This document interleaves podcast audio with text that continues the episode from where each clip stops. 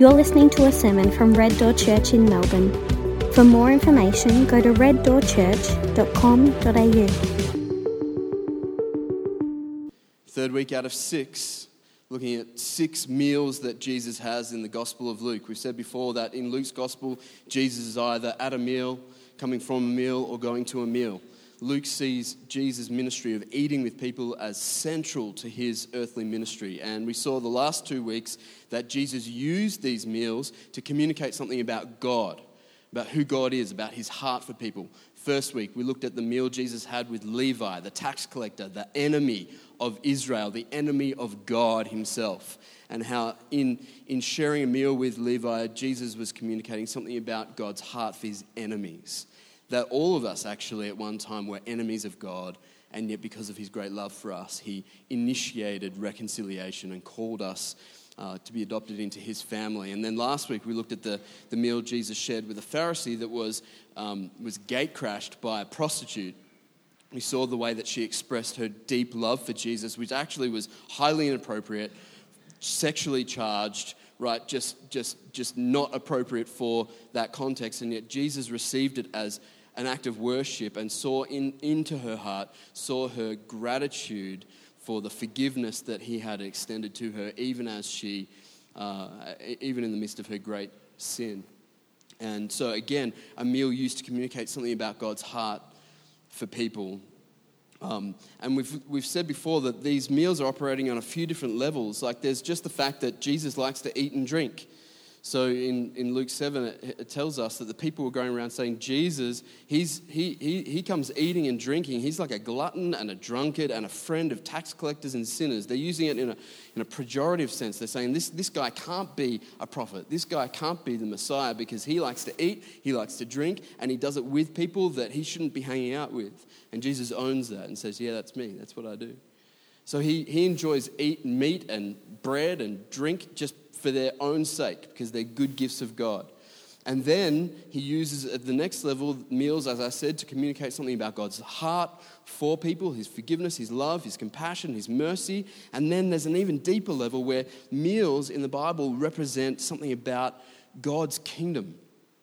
We're going to see in, a little bit later on in the book of Isaiah, 800 years before Jesus, Isaiah was talking about a new kingdom, a heavenly kingdom which is actually a party, which is actually a meal where, where we as God's people will enjoy the best meat and the best drink. That's the way the Bible describes the new creation, the, the new heavens and new earth. And so all of those things are present again in this passage that we're going to look at this morning. But before we get into the passage itself, I just want to I want to talk about something really important that we need to understand. Uh, some of you will understand, some, for some of you, this might be a new idea, but this principle that we need to employ whenever we are reading the Bible. Actually, whenever you're reading any text, you need to have this in mind. This, this principle will save you from butchering the Bible, okay? And the principle is this whenever we read it, we need to, as best as we can, understand and discern the original intention of the author. So, as Luke writes this, this account down of Jesus feeding 5,000 men, 20,000 people likely, when Luke's writing that, what is his intention? Why is he writing it?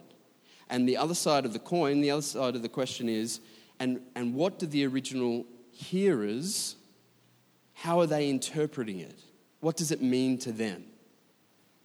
Because we are uh, secular, humanist, post Enlightenment, Western people, we think about everything individualistically, self centeredly.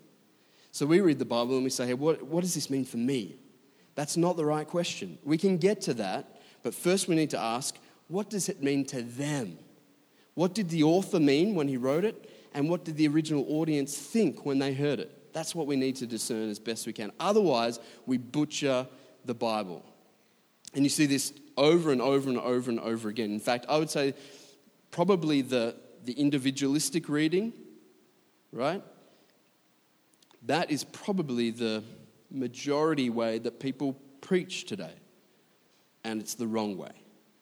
it leads you into all kinds of trouble. Here's an example I've heard this very passage preached where the main point was that because Jesus can multiply fish and loaves and feed 5,000 people, he can take your bank balance and multiply it in the same way. So, this passage means God is going to bless you financially and make you rich. And that was, that was preached with apparently all sincerity. Now, go back to our question Is that what Luke is intending people to know as he writes this down? That they're going to be rich? Is that what the original hearers of this passage would have thought? Like, Jesus feeds the 5,000, all right, we're going to be rich. Like, is that what they would have thought? No on both accounts. And so, unless you ask these questions, what you always do is find what, as a preacher, find what you want to say and then get a Bible verse to go around it and reinforce it. That's what the way I describe it is it's like firing an arrow and then drawing a target around it. That's the wrong way round. Agreed?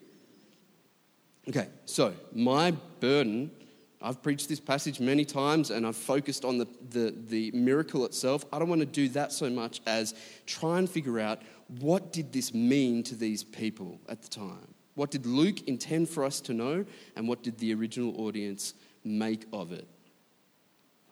Give you a modern example of where we go wrong with this. A few years ago, I, uh, inherited a whole bunch of books from my granddad. Uh, uh, he died back in 2000, but my, his wife, my, my nan, didn't die until a decade later. And so when she died and we were going through her stuff, I, I got a bunch of his books. And I just, I'm, I'm a little bit like, I got a thing for books, all right? So uh, this, was, this was really cool because this was not just this wasn't new books, these were old books, nothing better than old books. And, and a lot of them had notes that he had made in them, and they, they smell old, you know. Um, and, and one of these books uh, was on friendship, and as I opened up the inside cover, I found a note to my granddad written from a friend. Uh, this was back in 1930. I've got, I took a photo of it. Let me read it to you, and I'll get to the point in a second. My granddad's name is Cyril, and his friend is Bill. So it says, Cyril, just a token of grateful thanks for a friendship so strong, so deep, so abiding, and withal so fragrant that having known its delights, life without it were to me but a poor thing indeed. Heaven's choicest gift is mine, a true friend. That's from Bill Caulfield, Xmas, 1930. That's a, that's a note uh, written from one 20 year old kid to another. And, and when, I put, uh, when I found that, I took a photo and I put it up on social media, and, and, and a couple of responses were like this uh, I think Bill was gay, lol.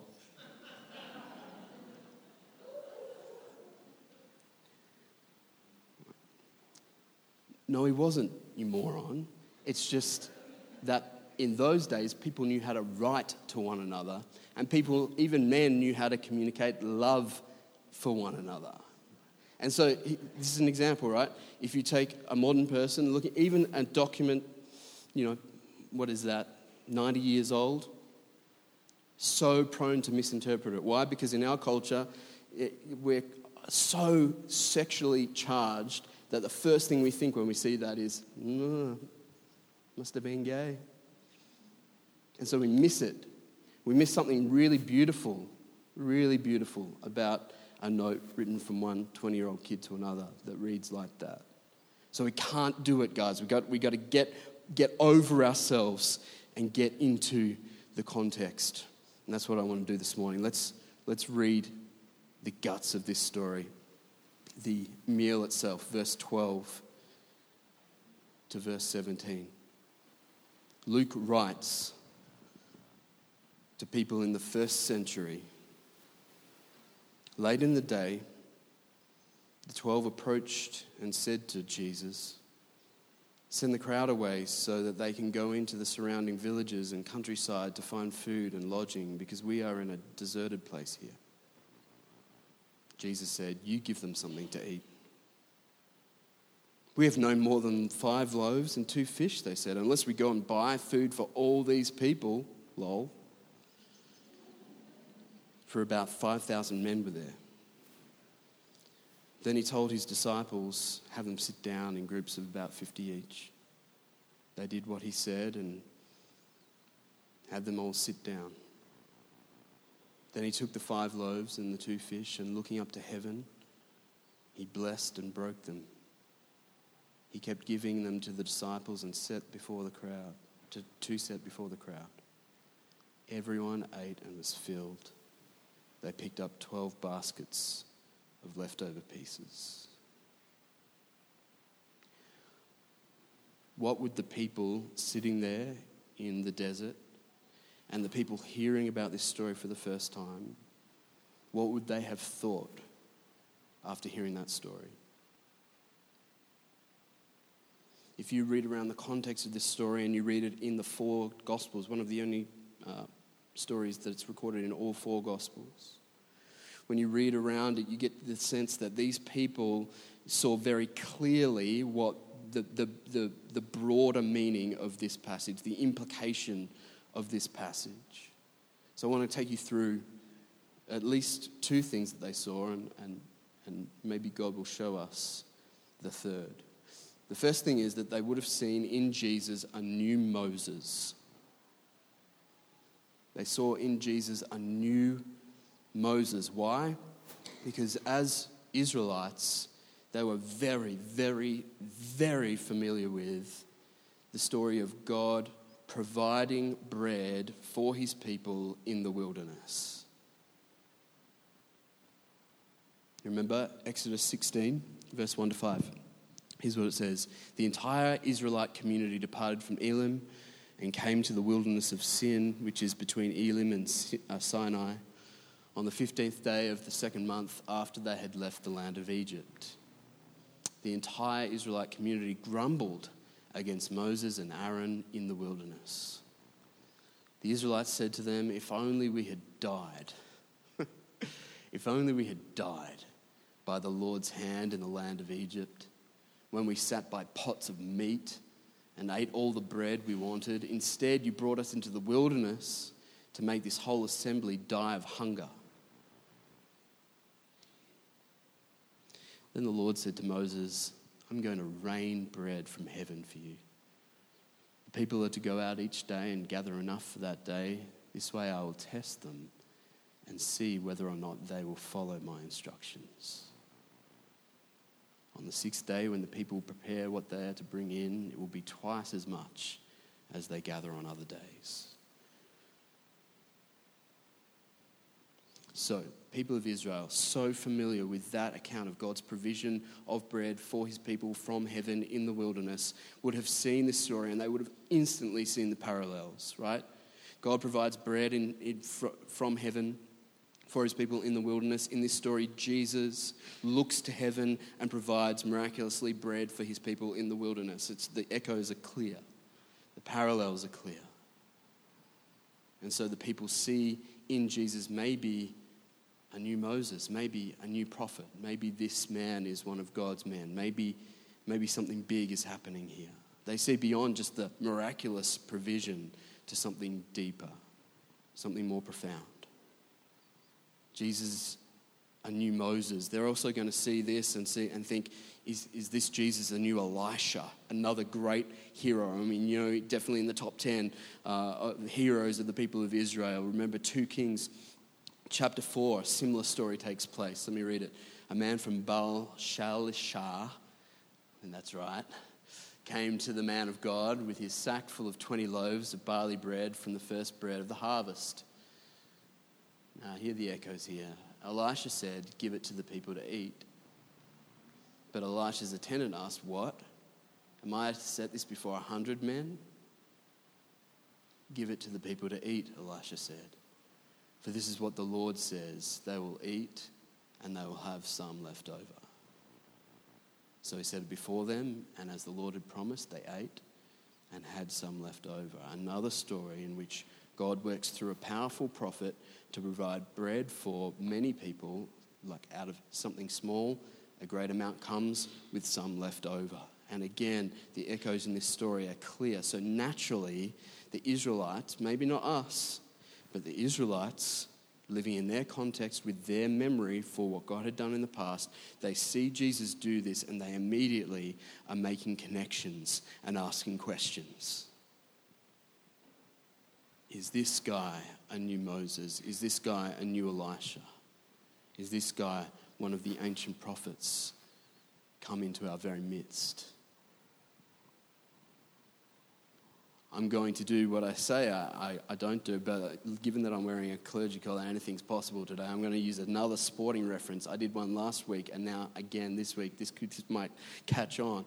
But um, I, am this tra- tragic follower of Liverpool Football Club, um, northwest west of England, right? And, and, and, and, and we've had gone for my whole lifetime just about with disappointment after disappointment, but every now and then there is a, a Messiah like figure who comes along. Out of the academy, a, a, a young man will rise. And, uh, and, and in my lifetime, that man was Steven Gerrard. He was born in the city, um, one of the city's sons. He rose to become uh, not only one of the best uh, players in the world, but the club captain and um, someone on whom we could all pit our hopes. He has since retired now, but every year a new kid comes out of the academy. And what is the question?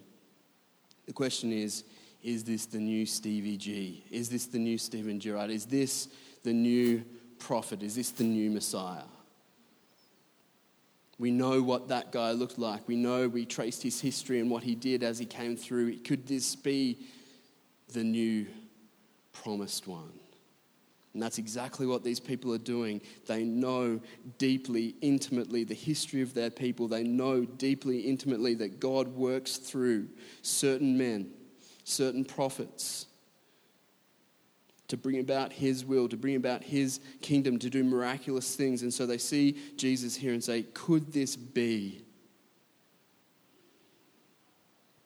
In fact, even Herod himself, all right, bad guy Herod, villain Herod, coming up to Christmas, uh, dark cloak, right, twisting his moustache. Even he is asking the question, right? Back in, in verse 7, go back to the start of the passage. Herod the Tetrarch heard about everything that was going on. Word is getting around. That's why so many people are gathering. In this case, 18, 20,000 people gathered together around Jesus. Word is spreading. Herod the Tetrarch heard about everything that was going on he was perplexed because some said that John the Baptist, well, John the Baptist had been raised from the dead. Some that Elijah had appeared, and others that one of the ancient prophets had risen, right? This is naturally what these people are thinking. I beheaded John, Herod said. But who is this I hear such things about? And he wanted to see him. Everyone wants to see him. Everyone wants to know who is this man? Remember, I told you last week, Luke's whole gospel is an attempt to answer that question. Who is this man? Last week, who is this man that he even forgives sins? This week, who is this man who is performing these miracles, who looks so much like one of the prophets of old?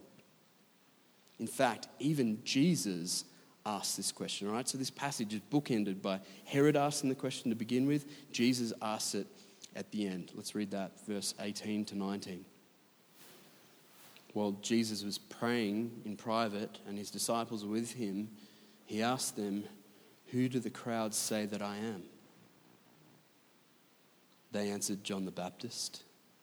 Others, Elijah. Still others, that one of the ancient prophets has come back. Jesus wants to know who do people say I am? This question that everybody's asking, what's the answer that people are giving? The word on the street is that Jesus is a prophet.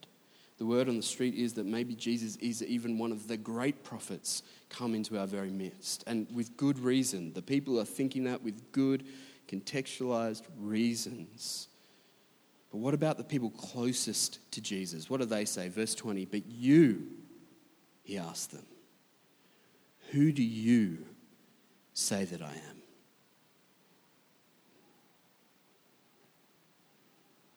Peter answered, God's Messiah.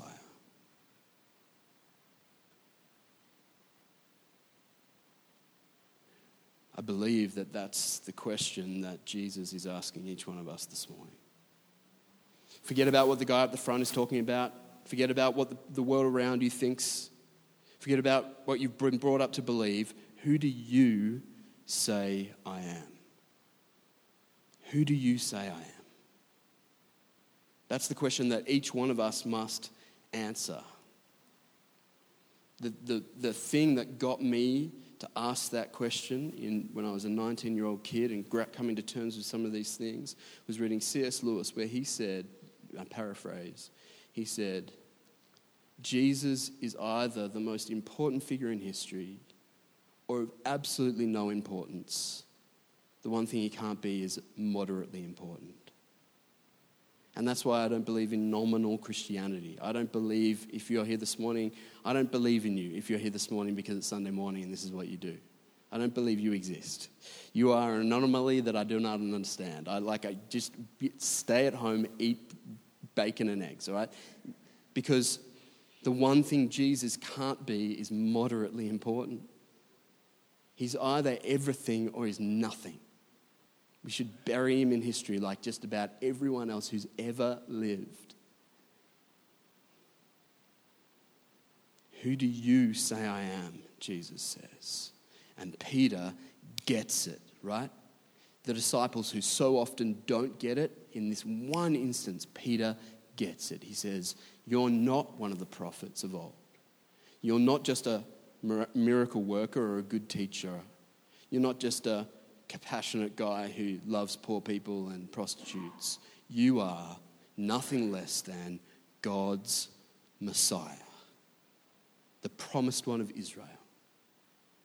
You are God come into human flesh. He gets it. And so he understands. And maybe in that moment, all of this is revealed to him. He understands that Jesus has not just come to provide some bread, a sandwich, you know, some fish and chips for a bunch of people who are hungry in the wilderness. He's not just here to provide a once off meal. He has come to satisfy the longing of every hungry person that will ever live and satisfy that for eternity. That's how much bigger than this story Jesus is. Which leads to the third point. So, new Moses, new Elisha, a new creation. This is bigger than just one man. This is all of God's salvation purposes from eternity past to eternity future are summed up in this man, Jesus. He is the bringer of a new creation. Now, to get this real clear, I have to just dip into John's account of this of this uh, feeding of the 5,000, okay? Because John really pushes the point home. Luke kind of trusts that we'll get it with some hints here and there. John makes it really clear. Okay, so in John uh, 6, you have the aftermath of Jesus feeding these 5,000 people. the aftermath is this all the people who got fed are hungry again. Right? Because though the meal is miraculous, it's not going to satisfy you forever. And so the people who were fed in the wilderness have come to follow Jesus, have come to get more out of him. And he sees that they're not really, they're not really wanting him for, um, for, for his grand eternal plan of salvation. They just want food. So this is what he says, all right? In John 6 26, Jesus answered to, this, to the crowd Truly I tell you, you were looking for me not because you saw the signs and what those signs point to about his identity. You're looking for me not because you saw the signs, but because you ate the loaves and were filled. Don't work for the food that perishes, but for the food that lasts for eternal life, which the Son of Man, that's Jesus, will give you because God the Father has set his seal of approval on him. Right? He says, don't don't that, that thing in the wilderness, that feeding 5,000 thing, it was just a sign. Don't get all hung up on the miracle. See what the miracle is pointing to, right? In John's gospel, miracles are always described as signs. Why? Because signs don't exist for themselves. A sign is useless unless it points you to the thing that it's pointing you to, right? The sign doesn't exist for its own purpose, it's to show you something, to point you in the direction of something. And John says all of these signs that he's, he, he has recorded in his gospel are for the purpose of showing you that Jesus is the Son of God and that you might have life, eternal life in his name. And that's why Jesus is saying, forget about the bread. Don't work for the food that perishes, but for the food that lasts for eternal life. He says, I will give you that. Come to me for that. And he goes on and on and on in this discourse in, in chapter 6. Let's skip ahead to verse 48 to 50. He goes on, I am the bread of life. Your ancestors ate the manna in the wilderness and they died. He knows what they're thinking. He knows their mind has gone to that event in Exodus 16. Hey, they ate that manna. That was miracle. God just provided bread from heaven. Whoa.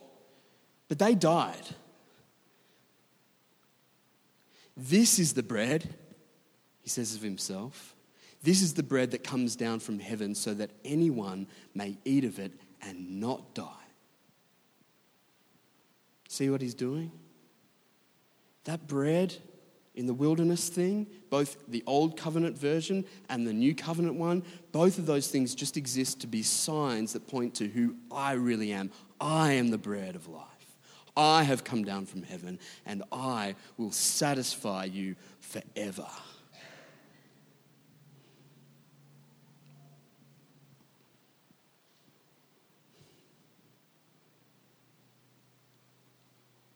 Jesus is the meal that will satisfy us forever. And the kingdom that he has begun to build in his first coming and that he will bring to completion in his second coming, that kingdom, that new creation, is symbolized in the scriptures as a meal that will truly satisfy. So let me read that to you. Since we're talking about meals, a couple of passages from Isaiah. From 25, Isaiah, 800 years before Jesus, he sees this reality. He says, On this mountain, the Lord of armies will prepare for all the peoples, not just Israel, but people of all nations, a feast of choice meat. And you can just stop there. I'd be happy with that. I, as a carnivore, I'm happy there. A feast of choice meat, a feast with aged wine, prime cuts of choice meat, fine vintage wine. On this mountain, he will destroy the burial shroud, the shroud over all the peoples, the sheet covering all the nations. He will destroy death forever. Until John, when he's writing the book of Revelation, he's got this passage firmly in his mind, right? He will destroy death forever. The Lord will wipe away the tears from every face and remove his people's disgrace from the whole earth. For the Lord has spoken on that day it will be said, Look, this is our God. We have waited for him and he has saved us. This is the Lord. We have waited for him. Let us rejoice and be glad in our salvation. That's Isaiah's picture of heaven, the new creation. It's a feast where Jesus is honored as the bread of life. And then he goes on I could pick a dozen passages. I've just picked two. In Isaiah 55, this is what he says He says, Come. And this is an invitation to you. It's echoed in the book of Revelation. Come. Everyone who is thirsty, come to the water. And you without silver, come, buy and eat. Come, buy wine and milk without silver and without cost why do you spend silver on what is not food and your wages on what does not satisfy? Listen carefully to me and eat what is good, and you will enjoy the choicest of foods. The invitation is to everyone here, everyone from every nation under heaven. The invitation is to come. God knows that you don't have any money to buy anything. You're spiritually bankrupt. You got no way of getting into this meal. You don't have an invitation. You don't have money to buy a way in. You got nothing. And he says, Forget about it. Just come. Come, drink, eat, satisfy yourself. All that other stuff you're pursuing won't satisfy you. Every time you try and satisfy your soul with anything, retail therapy, ideal husband or wife, kids, well behaved, right? Lights and projector system that works, any, like anything you try to use to satisfy you is like trying to eat that bread in the wilderness. It's a good gift from God. Praise God for wives and children and cars and projectors. Praise God for his good gift to us, but it won't satisfy you. It's not designed to. You need to go to the bread of life to get satisfied. And the good, good, good news is that everyone is welcome at that table. Everyone. Let me leave the last word to Jesus. Verse 35 of John 6. He says, I am the bread of life. No one who comes to me will ever be hungry, and no one who believes in me will ever be thirsty again. Let's pray. Father in heaven, the thing that unites all of us here this morning is that we are hungry and we are thirsty. And we're trying to satisfy ourselves with meat and drink that just can't satisfy us. We burn through it too fast. So I pray for each one of us, whether we are trying to satisfy ourselves with the good gifts of marriage or children, or work, money, cars or holidays, or, or perhaps even things that are not good gifts of you, but actually designed to destroy us. In whatever case, Lord, the outcome is the same. We're left hungry, we're left thirsty. And some of us here this morning are desperate to be filled. Please show them the way. Please show them the truth. Please show them the life. Lord Jesus, we believe that you are the bread of life. And that when we believe in you, we are ultimately satisfied. And that when you come again, and, it, and bring about this new creation as we feast at your table, we will never again experience hunger or thirst. Please give us that vision this morning. Please give us that hunger. We say, Lord, come. Come again. Make all things new. Satisfy us. We pray in Jesus' name. Amen.